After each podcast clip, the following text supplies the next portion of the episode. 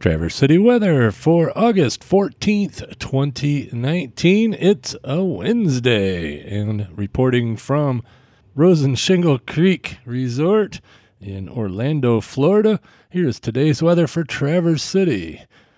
Today, partly sunny with highs mainly in the middle 70s.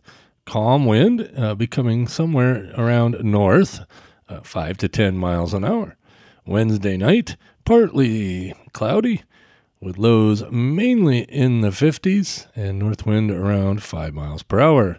And tomorrow, partly sunny with highs mostly in the middle 70s and calm wind. We'll see you tomorrow again from Orlando, Florida.